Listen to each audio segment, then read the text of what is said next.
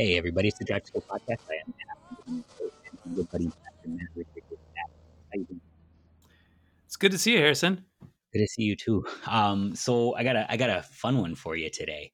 Um, usually this question uh, it, it, sort of gets asked in whispers around us. Uh, my my son actually had the the audacity to to ask it right to my face, and I love him so much for it. I'm I'm deeply proud of him because uh, he comes to me and, and he says, "Dad, what if I'm bored in church? Uh, Pastor, what would what would uh, Jesus say about being bored in church? That's that's great, huh? Well, you know, as pastors, we should probably confess that he's not the only one, right? I um, too have been bored in church. You know, I don't think I've ever shared this with the St. Paul's folks here at St. Paul's, but I'll, I'll, I'll come clean right now. Uh, it was a combination of being bored and tired here. This would have been been a couple years ago, and and and here at St. Paul's we have an opening hymn or opening hymn that we have a hymn that occurs right before the sermon, and I can remember putting my head down and reading. You know, oftentimes I just read the sermon, I save my voice for the preaching, and so it was like five or six verses long.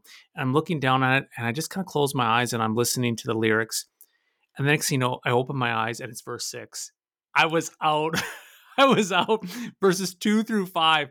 I was gone. And so, so I was like, oh my goodness. I'm like, can you imagine? Can you mm-hmm. imagine mm-hmm. all of a sudden uh, the, the end of the hymn and where's Pastor and he's snoring behind the lectern? I mean, that would have been glorious. Oh my goodness. That's well, um so that that's a different color too. Cause like I know that I I am a, a, a I talk a little bit fast. I'm a little bit animated, and I've still watched people sleep through my sermons. And you look at it and you're like, have I failed you? How is this my fault? And then you just realize, man, it's everybody's a everybody's a sinner here. Um, the organist, I'm sure, would probably struggle in the same way. But what do we do with this, this sort of idea that we're bored here?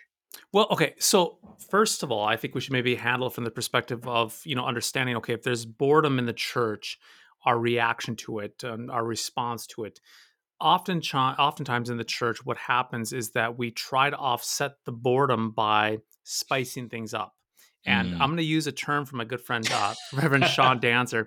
He, Sean Daenzer would always say, "Hey, are we going to make the church more sexy this week?"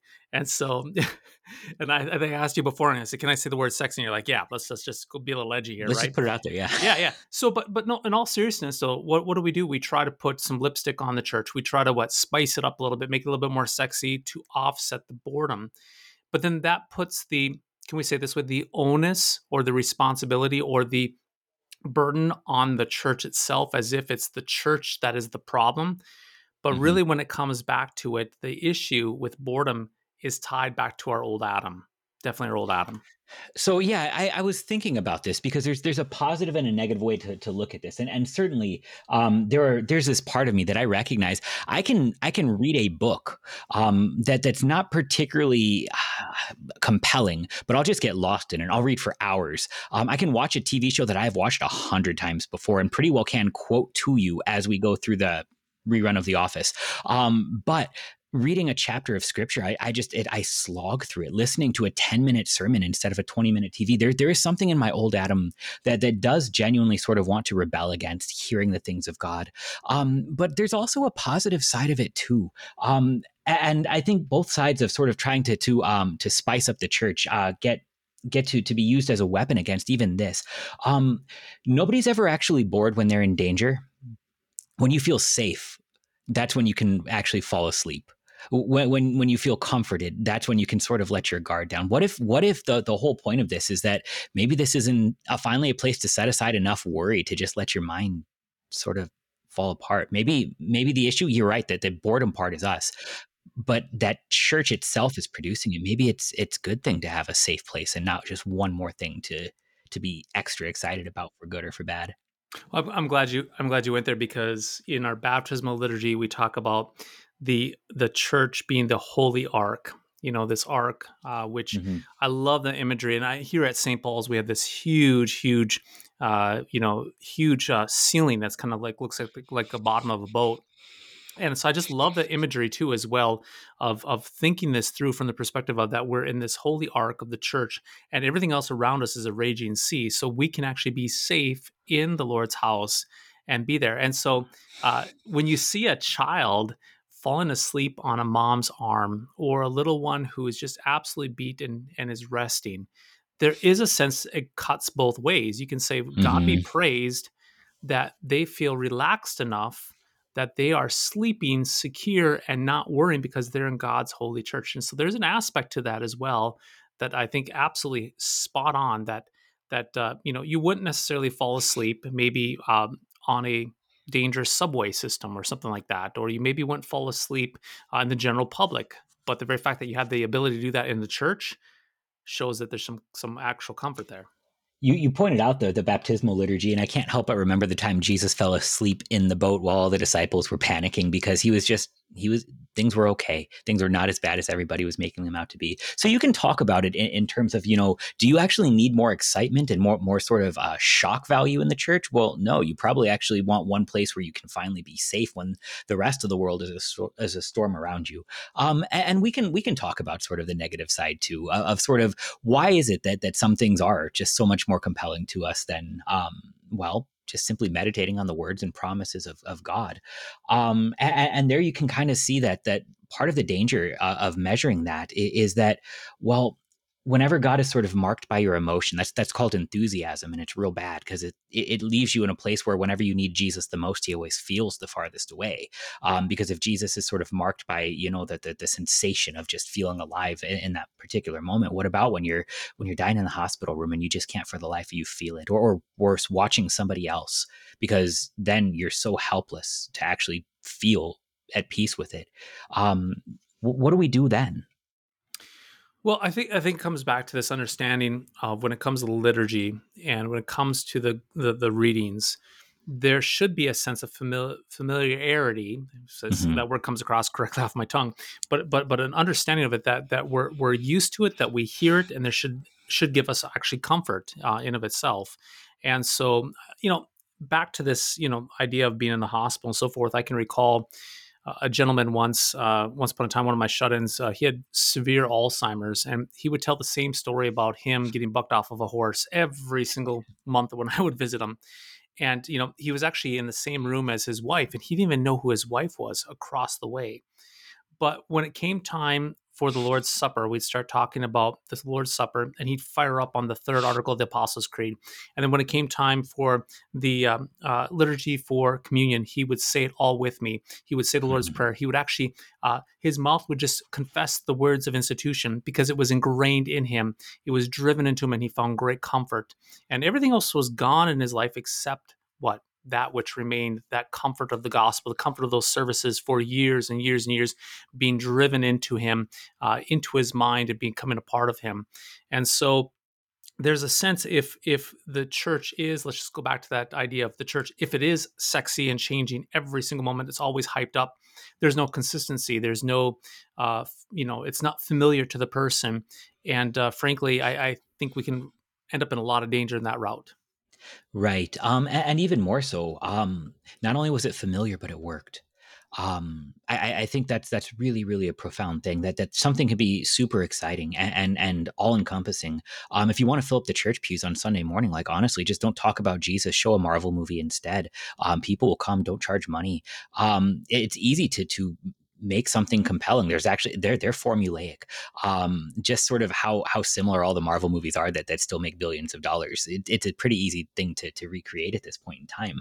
But uh, does it does it actually work to save you so that on the last day your your body will rise on the last day that this this man who, who had lost so much um even even that the most precious gift uh, of his of his wife is seemingly on the other side of the veil he was tied to her in a way that that alzheimer's can't ruin and, in a way that that'll bring him to the resurrection. Did it did it work? Might be actually the better question than was it entertaining? Because then then you can talk about what the job of the church actually is and like i don't go to the dentist to be entertained. Like if, if the dentist was like not sexy enough for me um I, i'd never get a different dentist. Um like man you just you you you did not do nearly enough cool stuff while you while you fixed my teeth. Yeah Um, I'm getting- that yeah yeah. Right spin it around some. Um no i want you to do a good job and and here actually like i don't really want to um go to the dentist i'm going to be honest with you but i want to go to one who's going to do a good job at, at what his his vocation is to to do. So what's the job of the church? Is it is it to be entertaining? Because if it is it should look like something. And if it's to forgive your sins then it should it should it should look like something you know, just the other day, um, one of our parishioners at St. Paul's, we were talking and, and visiting with a new person in the church, and he said something to the effect. He said, "The thing I like about St. Paul's, which is going to be, you know, like many, many of our churches, he said, you know, when I come here, I just want to have a couple hours on Sunday morning where everything of my busy life, everything from media, everything from music, everything that's going on out there, I just, I don't want it here. I just want to be mm-hmm. here in this place in this time to hear about the Lord Jesus Christ and how he has what?